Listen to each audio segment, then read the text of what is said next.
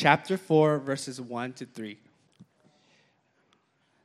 Therefore, my brothers, whom I love and long for, my joy and crown, stand firm thus in the Lord, my beloved. I entreat Euodia and I entreat Syntyche to agree in the Lord. Yes, I agree, you also, true companion. I ask you also, true companion, help these women who have labored side by side with me in the gospel, together with Clement and the rest of my fellow workers, whose names are in the book of life. This is the word of the Lord. Amen. Thank you, John, for reading God's word. Let's open with a word of prayer. Lord, we're thankful for another week where we can be able to think of eternal things uh, in light of just living uh, regularly amongst our normal activities. Um, Lord, we know that everything in this life is vain in relative to the eternal things that you have in store for us. I mean, we always have this eternal perspective in mind, not just in our daily living, but even in our uh, personal walk with you. Uh, may we be faithful with what you've given us, and we want to honor you with all things. Be with us this evening as we look at your word, uh, that we become doers of your word and be conformed to your Son. In your Son's name I pray. Amen building off of what we discussed last week about unity, I want to take this time to kind of go the opposite. When we talk about division in the church, when there's a separation uh, between people or groups of parties within a church. The church is a place where believers gather together to worship God, and there's a singularity within the body of Christ. And this is normal. The body is one, therefore, everyone is expected to be united together under the banner of the gospel. But due to our own sinful tendencies and the temptation, we have this inevitably, there's this temptation to cause division within the body of Christ. Many churches split in, in history because a group of people decide to seek their own desires instead of what's better for others. Every time there's a division in the church, it temporarily, it temporarily weakens the church's ability to be a useful instrument of the Lord. People in the church will not be able to do God's will if they are forced to do their own will. Church division, I believe, is a means by which the devil tries to thwart the usefulness, the uniqueness, and the effectiveness of the church. That means that those who seek to divide the church is against the Lord. If, if obedience to the Lord makes a person a useful instrument, then disobedience to the Lord makes a person useful in the instrument of the devil. We mentioned last week in Ephesians 4 how God commands us to strive to keep the unity that is within the church, and we must, with all diligence, pursue unity because unity in the church gives God full glory, and division in the church diminishes the beauty of our Savior. If you want to divide the church, we're going to, I'll give you three ways. Three ways if you want to divide the church. You can be used by the devil to divide the church in three ways. So this is like a fill in the blank. If you want to be used by the devil to divide the church, here are three ways that you do it. It's like, first is when we neglect our heavenly citizenship. When we neglect our heavenly citizenship. Second is we choose to cause a schism in the church. And lastly, when we fail to reconcile with one another. Let's look at this first point when we neglect our heavenly citizenship. Look at verse 1. Therefore, again, just like last week when we were going through Ephesians 4, begins with the word therefore. Again, it builds off of something that's come before it. And you notice that what's come before this is for it's Philippians 3, verse 20, verse 21, where it reads, For our citizenship is in heaven, from which also we eagerly wait for a Savior, the Lord Jesus Christ. He will transform the body of our humble state into conformity with the body of His glory by the exertion of the power that He has even to subject all things to Himself. Paul, before this portion of Scripture, is highlighting the fact that we are all citizens of heaven, that we belong not of this world, but the world that is to come. That we will one day be transformed from this humbled, broken state into a glorious state that, uh, that reflects our Savior. Christians are called to eagerly wait with great anticipation to be with Christ. And Paul reminds them that when they reach this heavenly state, they will be transformed completely. They'll be from humble, broken, and weak to glory, perfect, and strong. This is the hope that all Christians have. This is the unity that all Christians have. That we will one day be with our Savior, that our home is not of this world.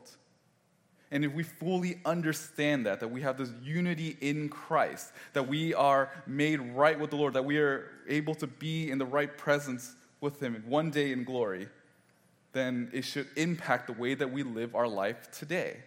If a person truly understands that they are a heavenly citizen, then there must not be division in the body of Christ. The believer's present mindset is driven by future promises that God has made in the past.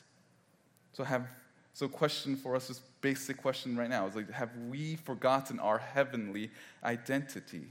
Have you forgotten that you belong to the Lord, that you are not your own? You belong to Him you're subjected to Him. Last week we talked about that, being a prisoner of Christ. That means we are chained to Him. We obey everything that Christ has to say.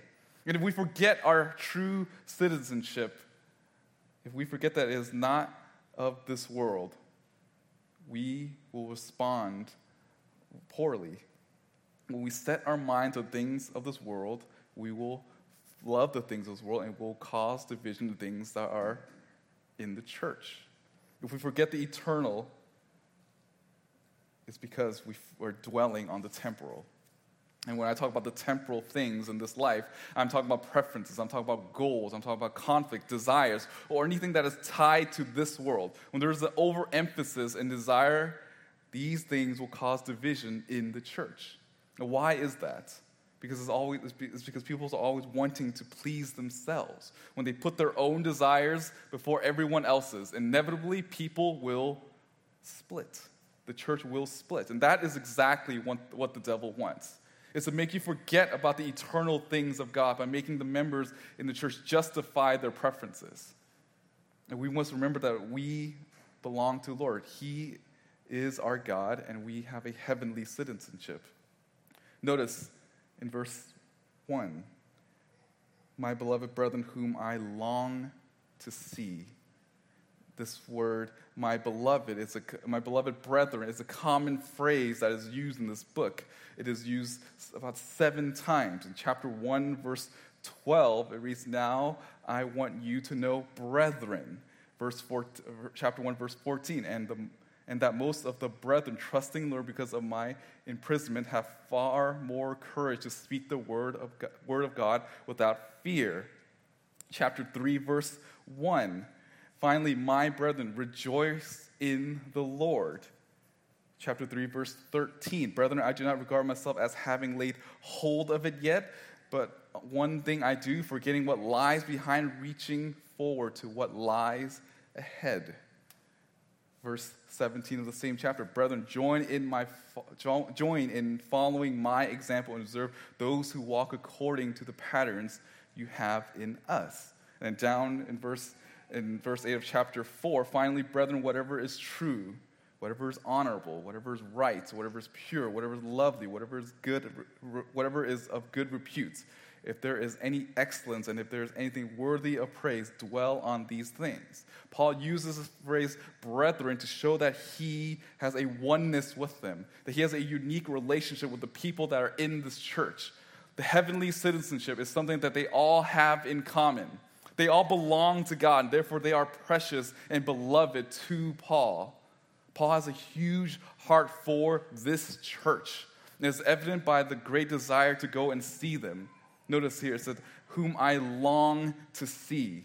It's only used here in the entire New Testament. It's a strong desire to be with them and to have fellowship with them. And he's saying that at any given opportunity, he would want to be with them, to, to, to fellowship, to worship God together. If Paul had his way, he would have left the prison that he was at to be with this church.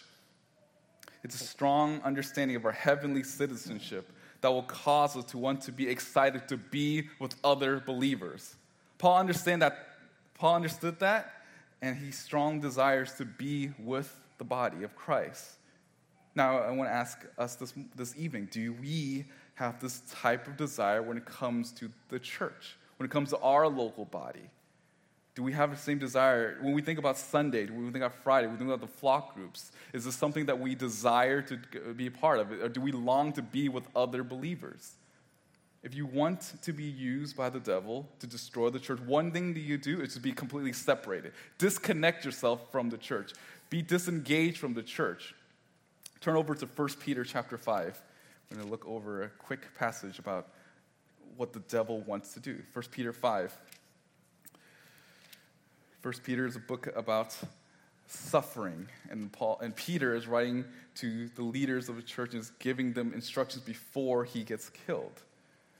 And then First Peter chapter five, you notice that in verse two, he tells these shepherds to shepherd the flock among them, exercising oversight and understand not under compulsion, but voluntarily according to the will of God, and not for sword gain, but with eagerness, nor yet as lording it over those allotted to your charge, but proving to be examples to the flock. So he's telling leaders of the church of what they need to be.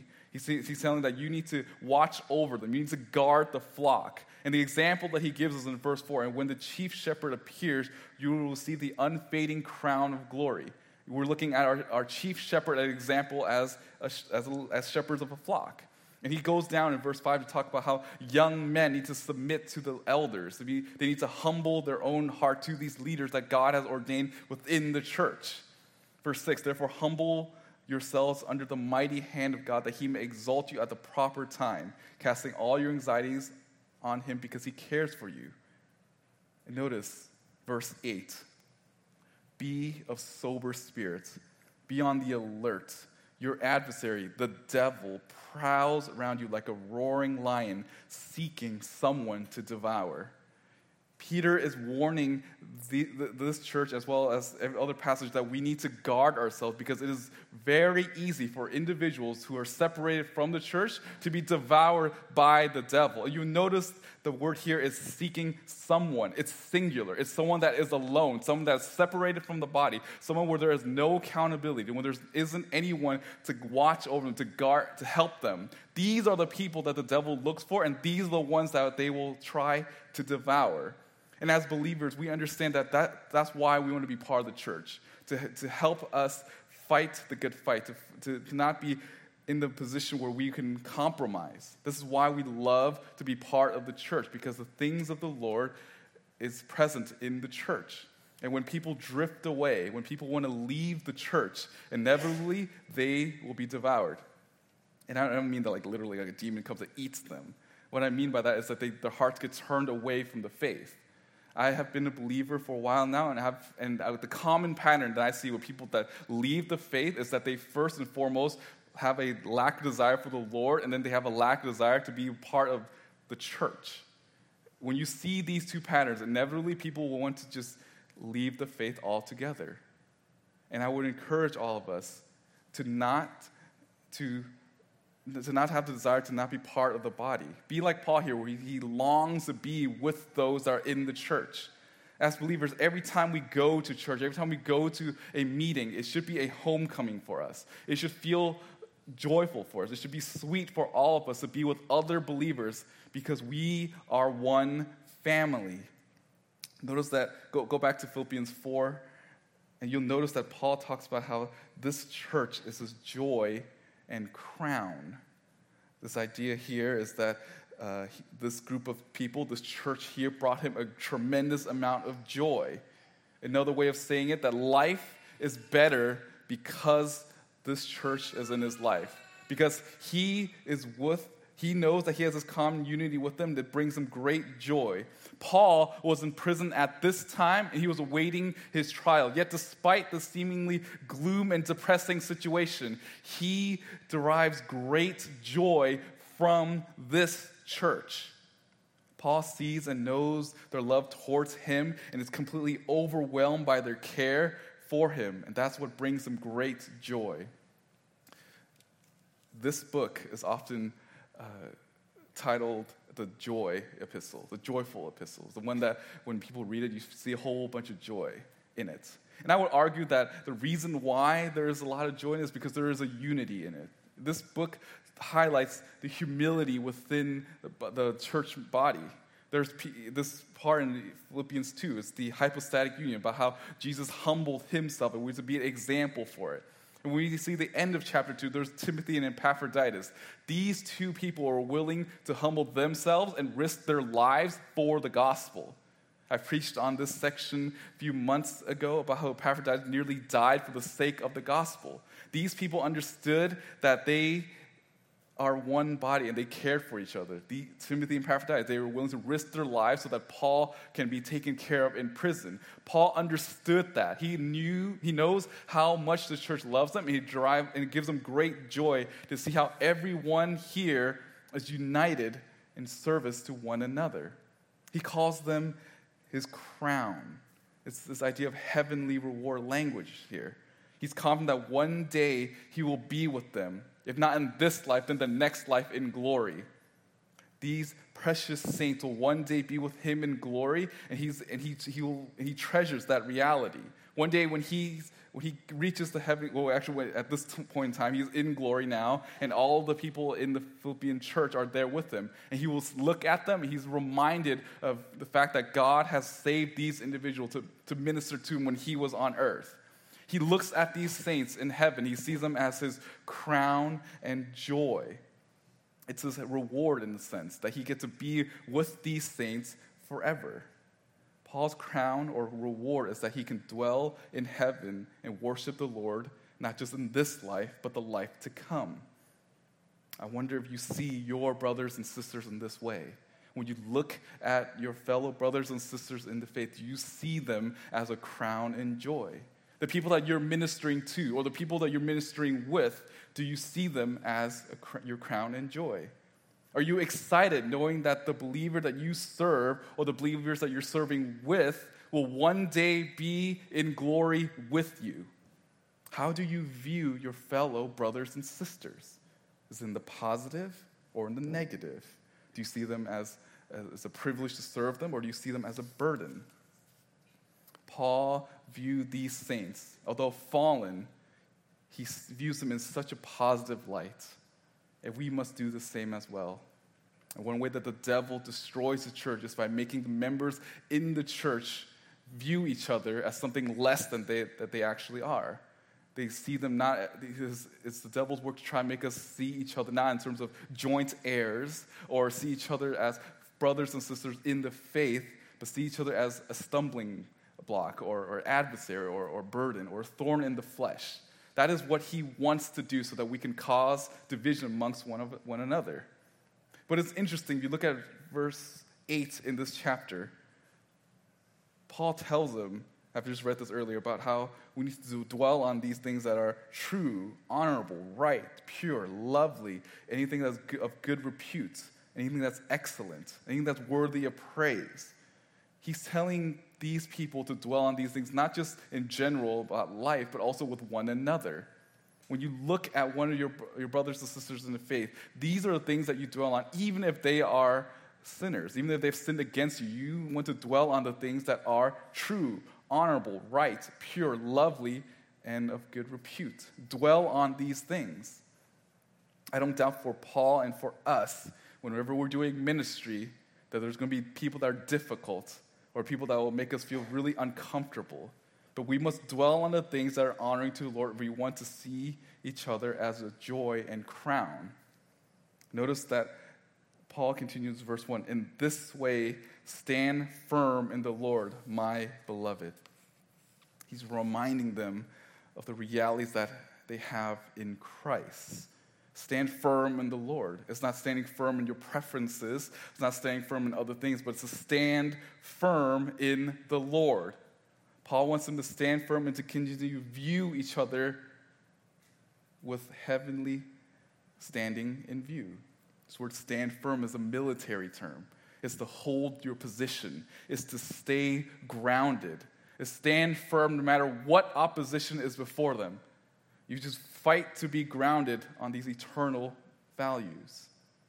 The same word is used in 1 Corinthians 16 13 when that closing epistle, Paul writes, Be on the alert, stand firm in the faith, act like men, be strong. It's in light of eternity and the promise that God has made in store for all believers that we must stand firm together. Paul wants them to share the same views that he has towards them and commands to stand firm in that reality.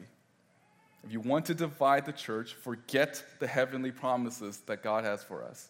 Stand firm on things that does not matter. Stand firm on your preferences. Stand firm on your own desires. You can be used by the devil to divide the church when you forget the eternal realities that you share with another believer. When we forget what we have together in heaven, we will fight over everything and strive only to please ourselves. And that's my encouragement for us that we do not become this way, that we are focused on standing firm in truth, and, and that we're not divided over things that are so temporal and so fading. Not only can you be used by the devil to divide the church when you view when you neglect your heavenly citizenship, but also when you choose to cause a schism. Our second point this evening, when we choose to cause a schism. It was verse 2. I urge Euodia and, and I urge Syntyche to live in harmony in the Lord. Notice the phrase again, it's in the Lord. It's focusing, its emphasis on God alone. You focus on Him. Paul's urging both these two individuals to be reconciled. This word urging is, is, is was, was begging or pleading. It's trying to get someone to get on your side. He's pleading them to live in harmony with one another. Not much is known as, about these two, but we know that just because they're in the scriptures, that they're somehow prominent figures in the church. They're not fighting over anything major doctrinally, otherwise, Paul will address that. But Paul here is just telling them that these two need to resolve their issues. But whatever, and, and it doesn't say exactly what these issues are. Whatever it was, it was big enough that Paul had to address it in, in an epistle. They were not only impo- important to the church, but they had this close relationship with Paul. They had some sort of close relationship with other people in the church as well. Paul wanted them to be peacemakers. Matthew 5 tells us that blessed are the peacemakers, and we'll talk more about that in a second. But Paul tells them to, to, to seek out ways to reconcile with one another. We must be willing to help one another reconcile the problems in our lives these two fellow soldiers with Paul. They're, they're fellow soldiers with Paul, but for whatever reason, they are at war with one another. I personally can't wait to meet these two in heaven because it's like, you know, what did you, what happened? Why were you written in, by, by God's divine word to be in this for us to know that you guys have some problem in the church? These two were infamous. These two were famous in the church, and now they're infamous throughout church, throughout the church age. They're notorious for being not united and living in harmony with one another. But yet, Paul pleads with them to live in harmony. This means to, to live rightly, to have the same mind. Philippians 2 2 has the same similar idea. Make my joy complete by becoming of the same mind, maintaining the same love, united in spirit, intend on one purpose. The same word that's used to describe his joy being made complete here. Paul wants them to have the same mindset. Interestingly, when you read this, Paul isn't choosing sides. He's not taking one side over the other. He's not saying, I'm on Euodia's side, and okay, Syntyche, you need to repent. He's not taking sides. It's not a doctrinal issue, it's some sort of conflict that's probably a preference. He's not taking any sides. He's just being wise and telling them to live in harmony with one another. He appeals to both of them to humble themselves and to live in harmony. Paul again seeks to be a peacemaker rather than taking sides on things that are not doctrinal. Conflict is bound to happen in any stage of life and potentially with anyone in the church. And it will happen. You may be in one now, or you may know someone that are, that are in conflict with one another. Yet we, are always, we should always be seeking to have peace over our own desires and preferences. We need to counsel ourselves out of these things. When conflict arises, oftentimes when you trace it down, it's always something that's the, just preferences. It's always something temporal. It's always something vain. But when the conflict arises, we must be like Paul here, who appeals to people to deny their preferences and humble themselves to live in harmony with one another. This is our picture of our Savior, is it not? when we tell people to deny themselves, the hope is not that they just stop doing what they're doing, but we're hoping that they can learn to identify with our Savior more by humbling themselves like our Savior humbled himself. Again, this is what Philippians 2 mentioned. This is it's really important for us to understand Philippians 2 because when we know that Christ humbled himself and we're supposed to follow him, we should be able to humble ourselves as well. We need to remind ourselves that our goal is to be Christ like. And if Christ is willing to give up his life for us, we should be willing to give up any preferences for any one of us. Jesus came to serve and not to be served. He, he denied his own rights, he laid it aside for the sake of the church. And when we appeal people, when we appeal for people to deny themselves, or even if you're struggling to deny your own preferences now, remember that our Savior gave it all so that we could be united with one another, that we could ultimately be united in Him. Christ gave up everything so that we could be united with the Father. And we must be able to do something so much less, so infinitely less than just giving up our own desires for one another. Division in the church is not a true element of Christian living. We cannot be a church that exalts or attempts to exalt and glorify God and, ha- and be divided in the body. If we place our own desires and preferences above everything and everyone else, we will not be able to do anything that is pleasing to the Lord. Paul wants them, through pleading and through pleading, to look past whatever is causing them to be self seeking and to be self sacrificing the way our Savior was. And this is our call as well. Ask yourself this question is, is there anything in your life that you're holding on to that's causing division within the church? One of the greatest lie the devil has taught and influenced our world is that you can have it your way. Try to make everything like Burger King. If you have it your way, it'll be better. And then we think of that way, that's, we think that's how our life should be too. If we have our way, then life would just be so much better. If I have ministry my way, then life would just be so much better. If I have the worship music my way, then things will be so much better. No, these are focusing on yourself instead of, of others. This is a mentality that starts with yourself instead of focusing on the glory of God. Sadly, some church members have bought into this lie and has caused divisions within the body of Christ. That means that for us, whenever we see a division in the church, it's a deliberate act. It is a deliberate act of their own self-interest. People choose to live out their desires instead of de- denying themselves, instead of dying to themselves, instead of laying, laying down their own preferences. Striving for unity will cost you. Striving for unity will mean that it will mean that you may not have what you want all the time. You can relate to Christ more through this, though. You can relate to Christ more when you're willing to lay down anything for another person. In some ways, not letting go of your preferences reveals, what's the, reveals the idols that are in your own heart. It reveals what matters most to you. Not only uh, can we be used by the devil to split the church by forgetting our eternal citizenship, or if we choose to cause division in the church. But lastly, we can be used by the devil to cause division in the church when we fail to reconcile with one another. Our last point when we fail to reconcile with one another.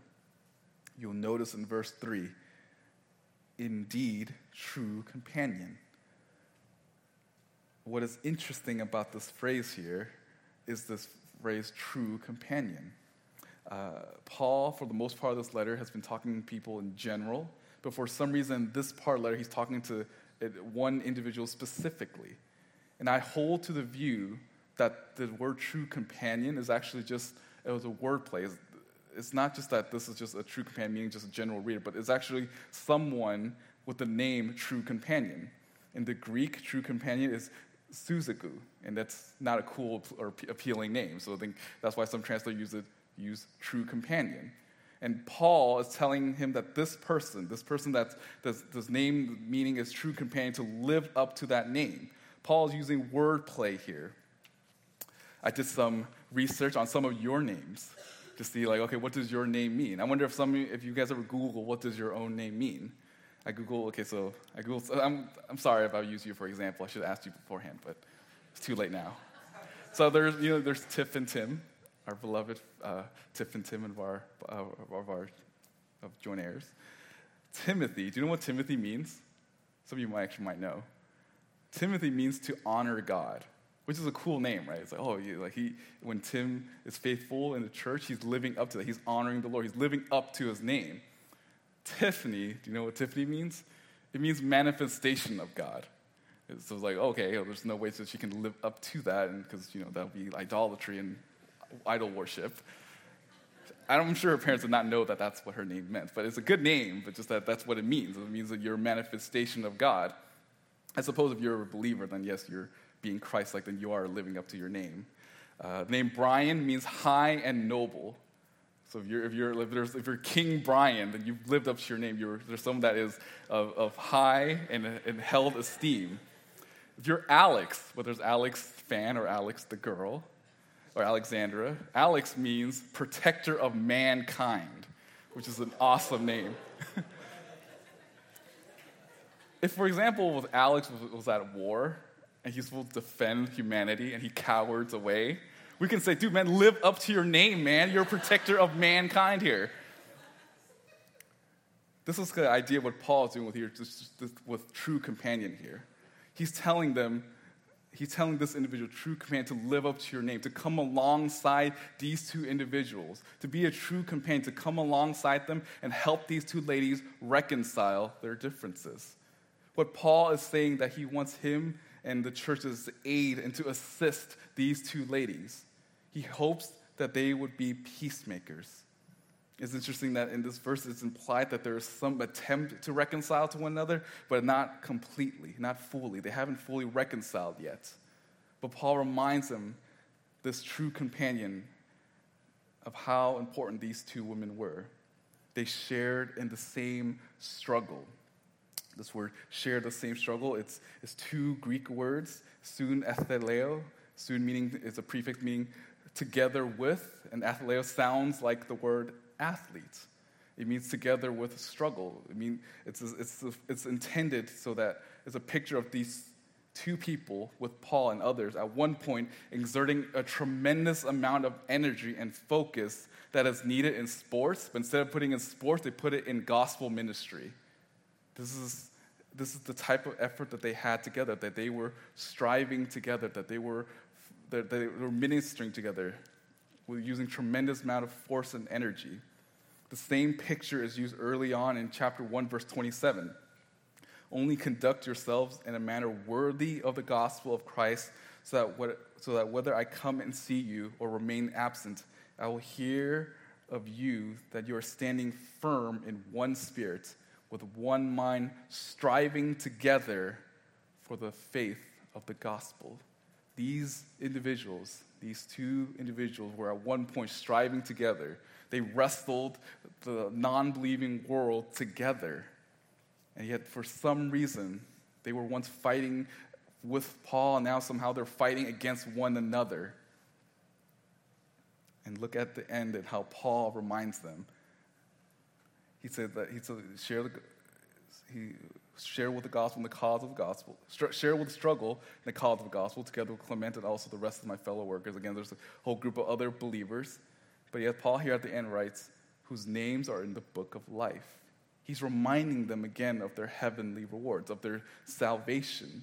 The cure for division is to look towards eternal realities, is to look toward your eternal rewards all those that are mentioned that are in the book of life, these are people who bring great joy, and that's what we need to focus on as well. There's a commonwealth in their heavenly realities. This language is to remind them of the heritage that they all share together. If you want to be used by the devil to divide the church, never attempt to reconcile or restore the relationships that are in the church.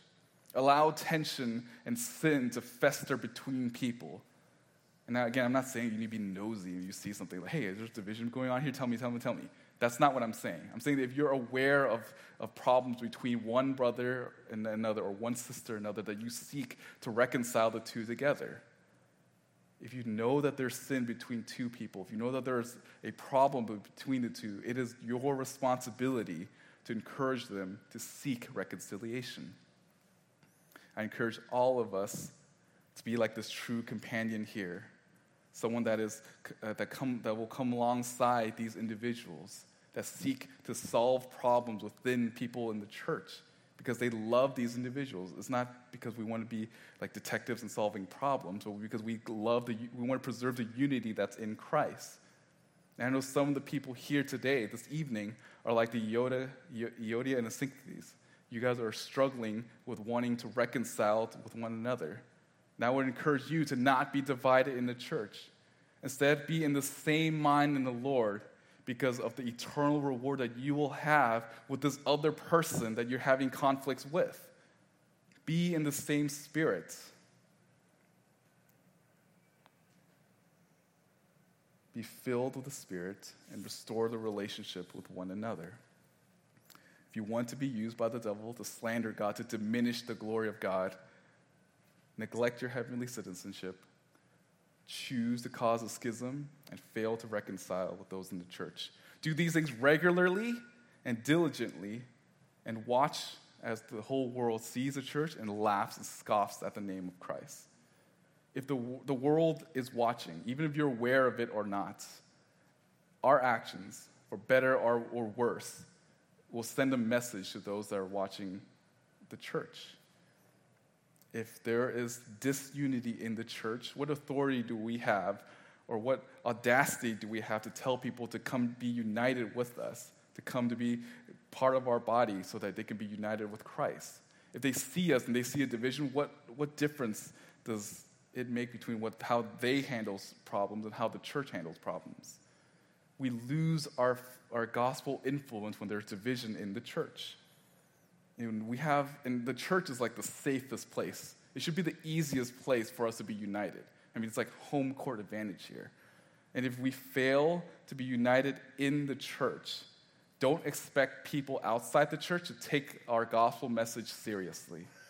If we lose footing inside the church, we will sink completely outside the church. But if you want to, to show the world, to show the watching world how great our God is, we must first be united in the bond of peace that is found in Christ within the church. And that's my hope for us as we go and do flock groups, as we go and just our regular lives and living our Christian lives with one another, that we strive for unity, that we don't want to cause division over things that really have no eternal significance. And I pray that for our church I think for, for the most part, our church is doing a good job in that. And I do hope that we continue to excel still more.